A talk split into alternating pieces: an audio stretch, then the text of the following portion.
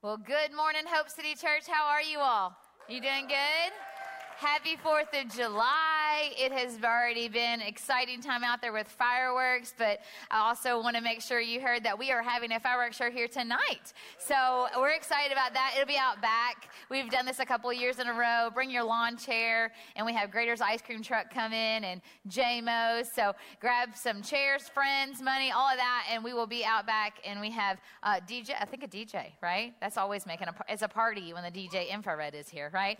So I'm excited about tonight. I hope that you are, but I'm really actually extremely excited that you're here today as we kick off this brand new series, The Moral of the Story. The Moral of the Story. My name is Katie, and I'm one of the pastors here. And if I haven't met you, I would love to um, have a chance to do that later. But the next four weeks, we're going to talk about these parables that Jesus uh, spoke. And actually, there are over three dozen parables in the Gospels, uh, depending on who you ask. There are over three dozen. And most of them are less than 250 words, but full of amazing truth. They are full of amazing truth that Jesus spoke um, himself. He was the one that spoke these, and he did those for two reasons. Number one was because um, prophes- it was prophesied that he would. In Psalm 78, it says, He will come and speak in parables. So he was fulfilling the prophecy. And the second reason is to give more understanding to those that trust in the Lord. The believers out there, he wanted to help us understand more. It wasn't to confuse us or condemn us, it was actually to help, like, spark our interest, excite us, give us more curiosity. So each parable is like intricately nuanced with these beautiful pieces. And we're going to take those, it's like a piece of art, and we're going to break it apart and we're going to see uh, what God has to say through them for the next four weeks. So we're excited about that. In 1963, Israeli archaeologists excavated Herod the Great's palace. Layer after layer of history was removed. They found skeleton remains, ancient artifacts, but the most interesting find they found was a sealed jar full of three preserved seeds. Radiocarbon dated gave the age range between 155 BC and 64 AD. So, somewhere between the vicinity of 2,000 years old. They figured that these seeds belonged to an extinct species called the Judean date palm. Those seeds were put in storage for 40 years at the University of Jerusalem. But then, in 2005, they took three of the seeds and planted them into the ground. Eight weeks later, one of those seeds sprouted, making it the oldest seed to be successfully germinated. So they called it Methuselah, after the oldest person in the Bible. In 2008, the one seed had grown five foot tall with a dozen leaves.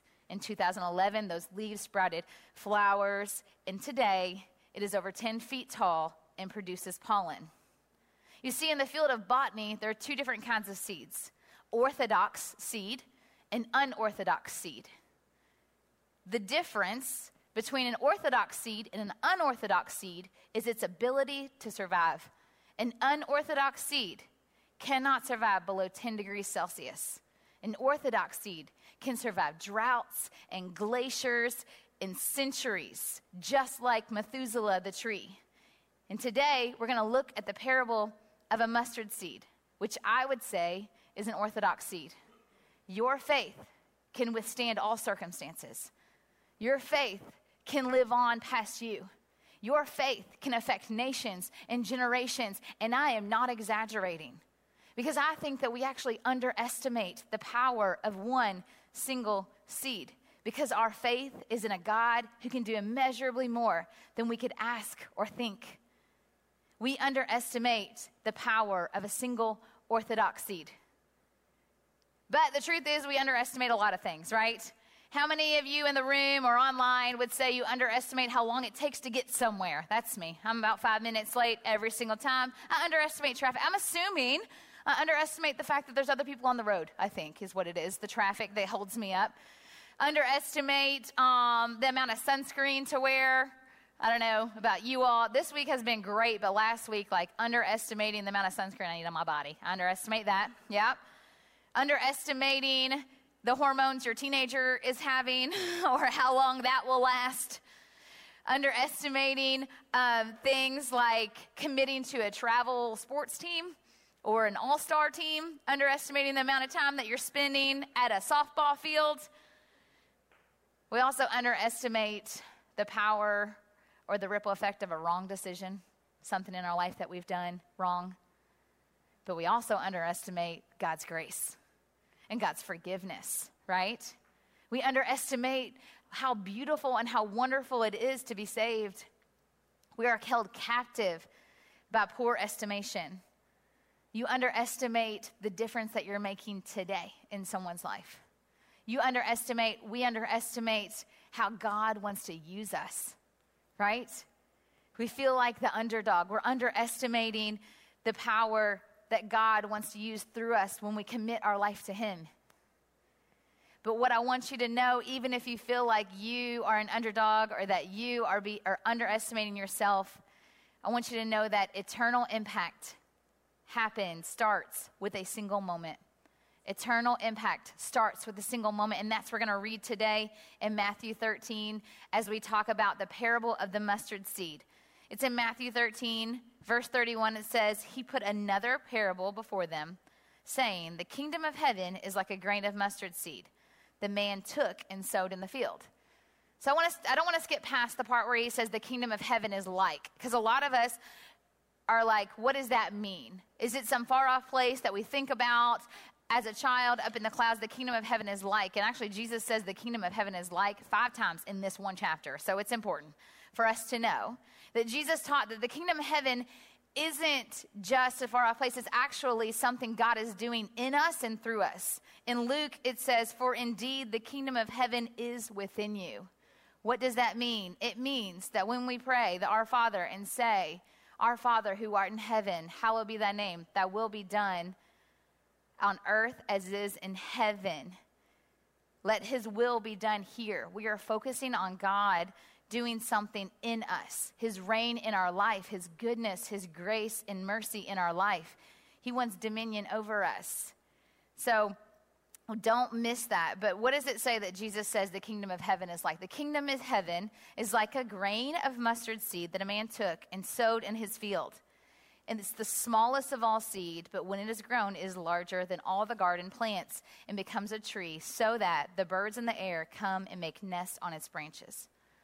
So the kingdom of heaven, us, the work God done, doing through us, is like one single seed planted, and it outgrows anything else. And all of a sudden, these birds come and rest on its branches. That is what the kingdom of heaven is like one single seed having an eternal impact, an impact on someone else's life. Maybe you've thought, I wish I could make an impact. I wish I could do more for God. How do I get to do more for God? Or maybe you think, I should have picked a more noble profession, or I should have been a firefighter at the army. Like, they make a difference in the world. They do so much for God, they do other things. We all have a desire in our hearts to do more for the world, to make a difference, to leave our footprint. In fact, millennials and Gen Z prioritize their impact on the world, over more traditional ambitions. Most consumers, 88% of consumers, will pay more for a product if they know that it's giving back. They'll pay more for Toms, like they give one, receive one. You'll pay more for that because we do have this desire inside of us. You know, paying for recycling, things like that. 42% of millennials say they have begun or deepened a relationship with a business if they felt like the product or services was making an impact on the society or community.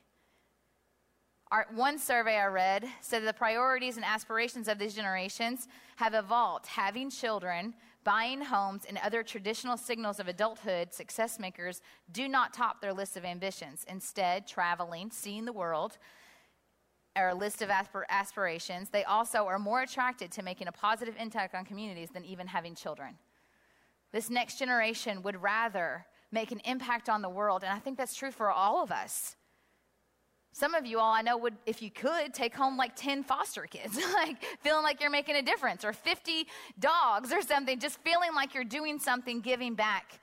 It's actually in Ecclesiastes that says that He, God, has planted eternity in the human heart. But even so, many people cannot see the scope of God's work from beginning to end. We are, it's planted in our heart to want to make an eternal impact on the world planted in our hearts to focus on eternity, but only God knows. And the truth is, in this parable, we see that an eternal impact starts with one single seed. One single seed. Let's take a look at the parable again. It says, A grain of mustard seed a man took and sowed. So, why does this man planting a mustard seed in the first place? It's probably not so that it would grow into this tree. He's not thinking about the birds that are going to rest on it. He's like, I just want some mustard. Like, I'm trying to be healthy. This is the only condiment I can have right now on my pretzel. So, like, he's like focused on the immediate need. He wants some mustard. But God takes it, God grows it, and these branches are produced so that birds can rest on it. So many times you have planted a seed and you had no idea what God was doing until you look back and you see what He's done, right? We discount small beginnings. But as I was researching, I saw all these things about mustard seeds. It actually has really great benefits zinc and mercury and all these things when you research mustard seed, because Jesus talks about mustard seed, but like, why did he pick mustard seed? One of the things that I thought was extremely interesting was it was actually illegal to plant mustard seed at this time. It was illegal to plant. Why was it against the law?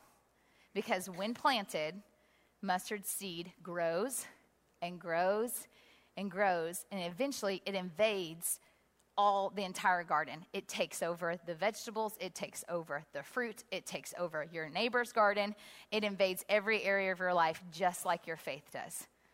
When you plant a seed, it will grow and grow and grow and invade your life and people around you's life. So many times I have sat down with you and you said, How can I grow? How can I grow in my faith?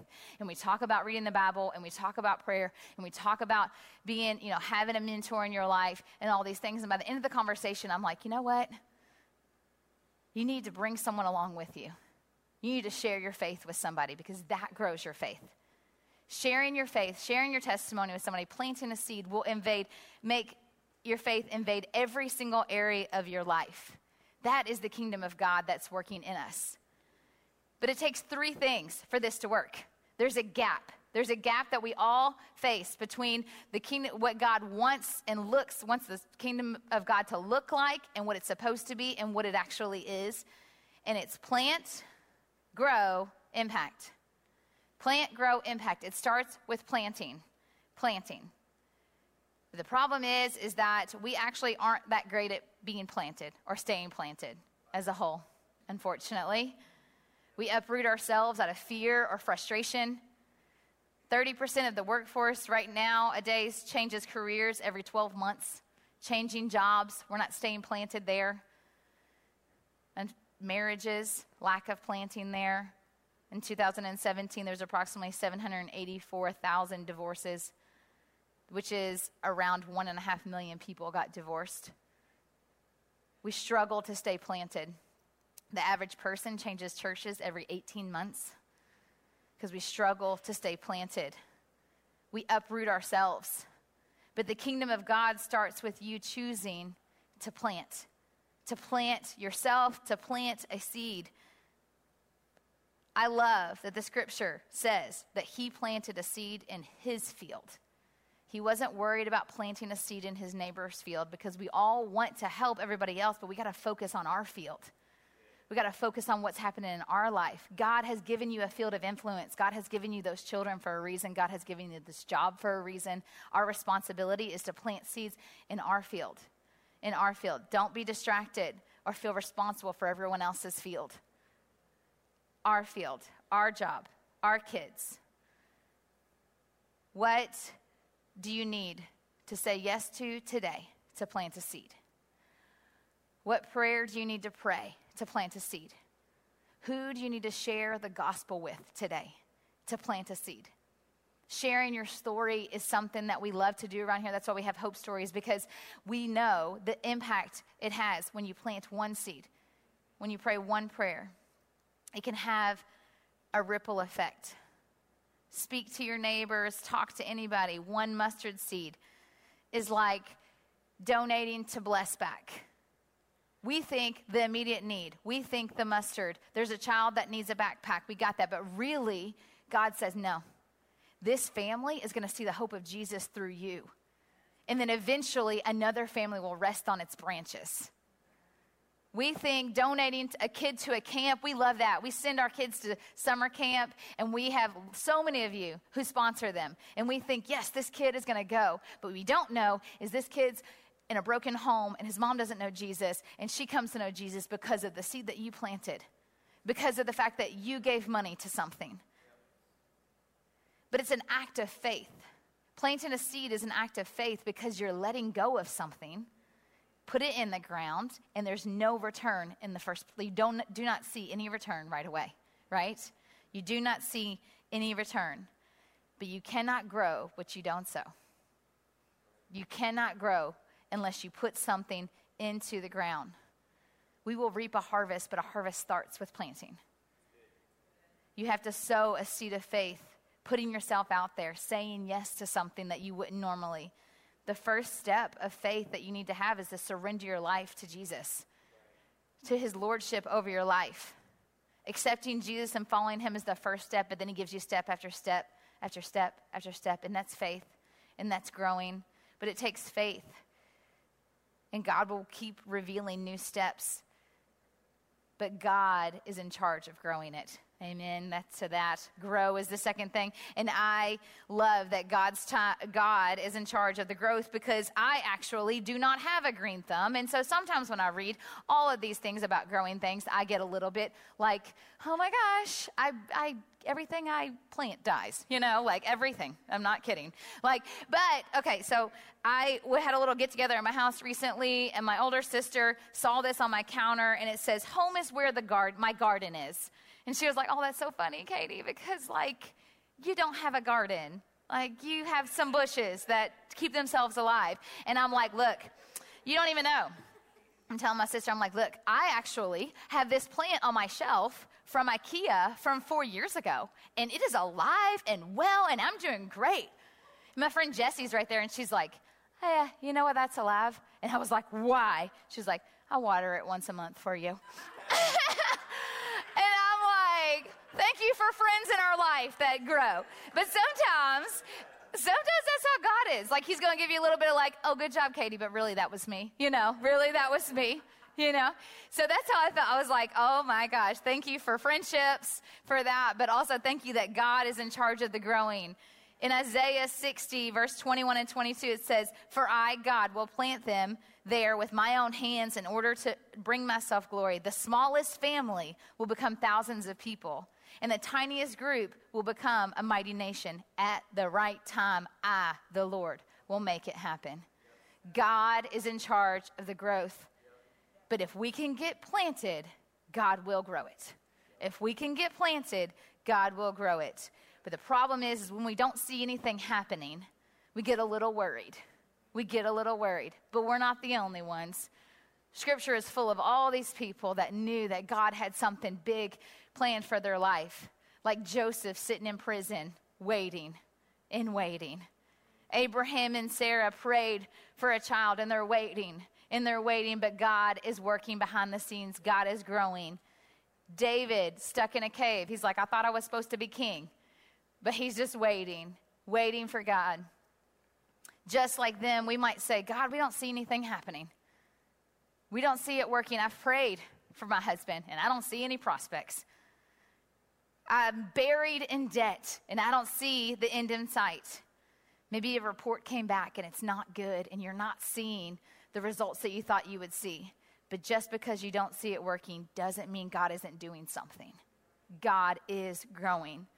And before you ever see any fruit, God is deepening your roots, He is growing our roots. I mentioned Abraham and Sarah earlier, and you all probably know their story. They're like pushing 100. One of, I think one of them is 100 by the time that they have a child, and they think that God's not doing anything. They prayed for a decade. They planted that seed for a decade of prayer, saying, God, why aren't you doing anything? And God pulls Abraham out of the tent, looks up the sky, It's like, You're not just going to have one child. You're going to have as many children as the stars in the sky. And we are that seed. You're not just having one child, you're going to have so many children that you cannot even imagine. But that's how God works because God brings the impact. God brings the impact. So we plant, God grows, and the impact and increase is from Him. And we need that reminder today, too. He is in charge of the increase, but we box God in and focus just on the mustard, just on the thing, and say, I can't do that. And God says, plant it, let me grow it, let me grow it, and I'll give an impact. You thought that you had one plan. If I do this, then this will happen. But really, God has other plans, bigger plans. I love in this parable the two words that say, so that. It says, the smallest seed, but when it has grown to larger garden plants and becomes a tree, so that the birds of the air come and make nest on its branches. Because we have no idea what God is going to produce. We have no idea what one seed, is so, one seed sown, one prayer prayed, one thing that we do. Never measure God's unlimited power by our limited expectations. So that, so that. In Acts, we're reminded of this prophecy of Isaiah where God says he's going to rebuild David's ruins and restore it. It says, Afterward, I'll return and restore the fallen house of David. Yes, I'll return and restore the fallen house of David. Not because just for this one thing, it says, so that the rest of humanity might seek the Lord, including the Gentiles, all of those who have called to be mine. We are those. It wasn't just to restore the house of David, it was so that all of humanity, all of humanity, all of humanity. The truth is, if God met your expectations, He'd never be able to exceed them. If He met everything that you're thinking He's going to do today, He would never be able to exceed them. Our so that is so different than God's so that. And His is so that is so much better. It's so much better. A few years ago, I was in uh, school at U of L. I was in my master's program, and I had this friend. It's actually a friend of Natalie Manning's. Uh, they went to school together, and she's her and I used to have lunch together all the time. Her name's Lauren, and she, her and Natalie had gone on this trip called Bible and Beach, and they went down to um, spring break, and they were they were Uh, designated drivers and they were sharing the gospel and all these things were amazing. And lauren was like it was so great. I just want to like i just saw somebody converted on the beach. Like i want to do that all the time. And i looked at her and i said lauren if you pray god use me today. He will use you. I gave her this book called I Want to Bear Fruit, talking about helping God find his lost children. And I'm like, Lauren, we will pray that prayer together. Like, if you pray, God, use me today, he will use you. And we were leaving a late class uh, one night, and we're standing in the hallway, and our other friend walks out. And this is a friend of mine who actually I've known for, my goodness, probably 14 years, but we weren't really that great of friends. Our husbands worked together. We went to each other's weddings, but we didn't really know each other that well. Um, and she walks out, and she's crying after having talked to the professor. And we're like, Amber, what's going on? She's like, I just had to tell the professor I won't be here next week and she's telling us this tragic story in her family that she's worried about her kids and worried about all these things that's going on. And I look, and Lauren and I are standing there, and I'm like, God's like, you need to pray for her right now. And I'm like, cool. This is like seven years ago. I had never prayed out loud over somebody before. And I'm like thinking in my head, okay, this is the moment that like Lauren's going to see that we can be used by God, right? So I'm like, okay, this is my so that. And then we pray over Amber so that she can have peace. And we pray for her. And the whole time I'm like nervous that I don't know her kids' names. That's how much I didn't know this person, you know? And I'm like, am I going to say the right names? Am I going to do the right? Okay. But I'm praying and Lauren's with me, and I'm like, oh my gosh, that was incredible. Amber's like, thank you so much. So much peace is over me, so much. And Lauren's like, see, oh my gosh, we can do something here in our in our field, right? But God sowed that. It was a seed of faith that was planted in Amber that grew into a tree so that the Sachs family could sit over here. Amber and Brent's Chapel's friends have now come to know Jesus so that Christina and Steve Lang could sit on this tree. So that Amber's mom could come into this building and get saved and go to our Celebrate Recovery.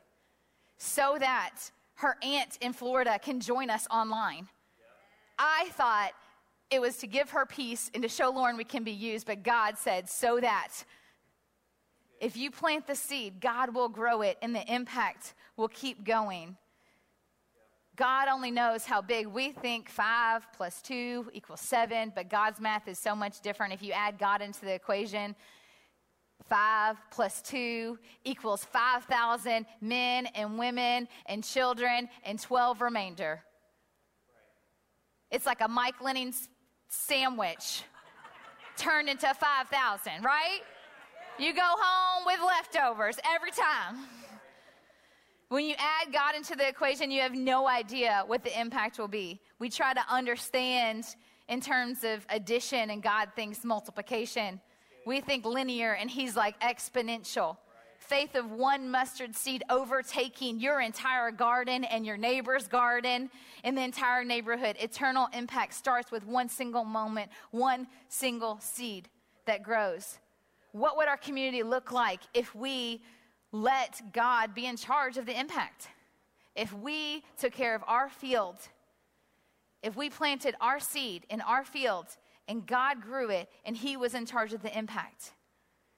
So I'm going to read one last story and then I'm going to pray for us because this story is one that I heard a few years ago and it just stuck with me for a really long time. Um, and I just had to share it with you all. It's about Billy Graham. Um, most of y'all know who that is. And it says, as of 2008, Billy Graham estimated lifetime audience included radio and television broadcasts top 2.2 billion. That means approximately 2.2 billion people have heard the gospel from Billy Graham's mouth. That's hard to wrap your mind around. Billy Graham has shared the gospel with more people than anyone else in history. But do you know who shared the gospel with him? It was actually a series of events that have been traced back over the years and starts with one single Sunday school teacher. You can count the apples on a tree, but you can't count the apples in a seed. So it is that the influence with one single person. Edward Kimball, for example, you never heard of him. Rest assured, most people never heard of him. Kimball was a Sunday school teacher who not only prayed for hyper boys in his class, but also sought to win each one of them to the Lord. He decided he would be intentional for every single last one of them. Many times he thought about throwing in the towel, if you've ever taught Bible to young children, you know that the experience can often be like herding cats, or some of our people like to call it a circus around here. The young one man in particular didn't seem to understand the gospel and what it was about. So Kimball went to the shoe store where he was stocking shelves and confronted him in the stockroom in the importance of a personal relationship with Jesus Christ. That young man was Dwight L. Moody. In the stockroom on that Saturday, he believed the gospel and received Jesus Christ as his Savior. In his lifetime, Moody touched two continents for God, with thousands professing Christ through their ministry. But the story doesn't end there, it actually begins there. Under Moody, another man known knew the Lord, come to know the Lord, William Chapman, Wilbur Chapman. Chapman became the evangelist who preached to thousands. One day, a professional ball player had a day off and attended one of Chapman's meetings, and thus Billy Sunday was converted. Sunday quit baseball and became a part of Chapman's team. Then Chapman accepted a pastoral position at a large church, and Billy Sunday began his own evangelistic crusades. Another young man was converted, whose name was Mordecai Ham. When Ham came to Charlotte, North Carolina, a sandy-haired, lanky young man, then a high school and a high school vowed that he would never go to hear him preach. But Billy Frank as he was called by his family, eventually did go.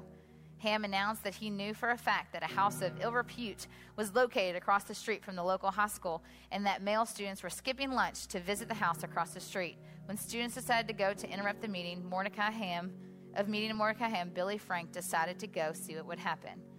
That night, Billy Frank went and he was intrigued by what he heard. Returning another night, he responded to the invitation and was converted. Billy Frank eventually became known as Billy Graham, the evangelist who preached to more people than any other person, even the Apostle Paul. But it started with a single moment in a shoe store with a hyper young boy. You will make an impact that outlives you. You will make an impact on generations and nations, but it starts with one single seed sharing your testimony with one single person. Don't underestimate the small moments in the power of our God. It's not about our dreams or our goals, it's about who we become and who we impact in the process. We plant seeds so that our faith can grow and others faith can, other people's faith can grow. So that a family that doesn't have the hope in jesus comes to know jesus. So that billions of people have a chance to hear the gospel. Plant the seed in your field. Share the gospel with your kids. Tell people about jesus so that your faith grows and god can be glorified you can be used by god for his kingdom but it starts with one single seed of faith when we plant it and water it, God gives the increase. Let's pray. God, we thank you that you give us the opportunity to have an eternal impact. God, I pray that we do not discount in single seeds of faith, God. God, I pray for the people in the room that maybe have planted seeds seeds of prayer, seeds of faith. And they're like Abraham and Sarah, and they're waiting, God, and they're waiting and they're hoping. But God, I pray that you give them a sense of renewal. Know that you are working behind the scenes. As they're waiting, you are working, God, no matter what. God, I pray for those in the room that have not taken the step of faith to share their story with somebody that they love. God, I pray that you just give them the courage to plant that seed today. God, I pray that you just use each and every person in this room, God, to grow your kingdom. God, that a mustard seed is planted today and it grows and it invades every area of their life, God, and every area of our life, God. God, we have a desire to make an impact for you, to make a difference in this world. God, I pray for those that feel like they missed their moment. God, I pray that they understand that your grace is bigger than their mistakes. Your grace is bigger than anything they could ever do, God, and that you can continue to use them. God, I pray that they just plant seeds in their field, their field of influence, their field at their job, their field at their home. God, I pray that you just use each and every person to grow your kingdom so that we can bring hope to the hopeless. God, that you can bring joy to the people that don't have joy, God. God, thank you for using us in these moments. In your holy name we pray. Amen.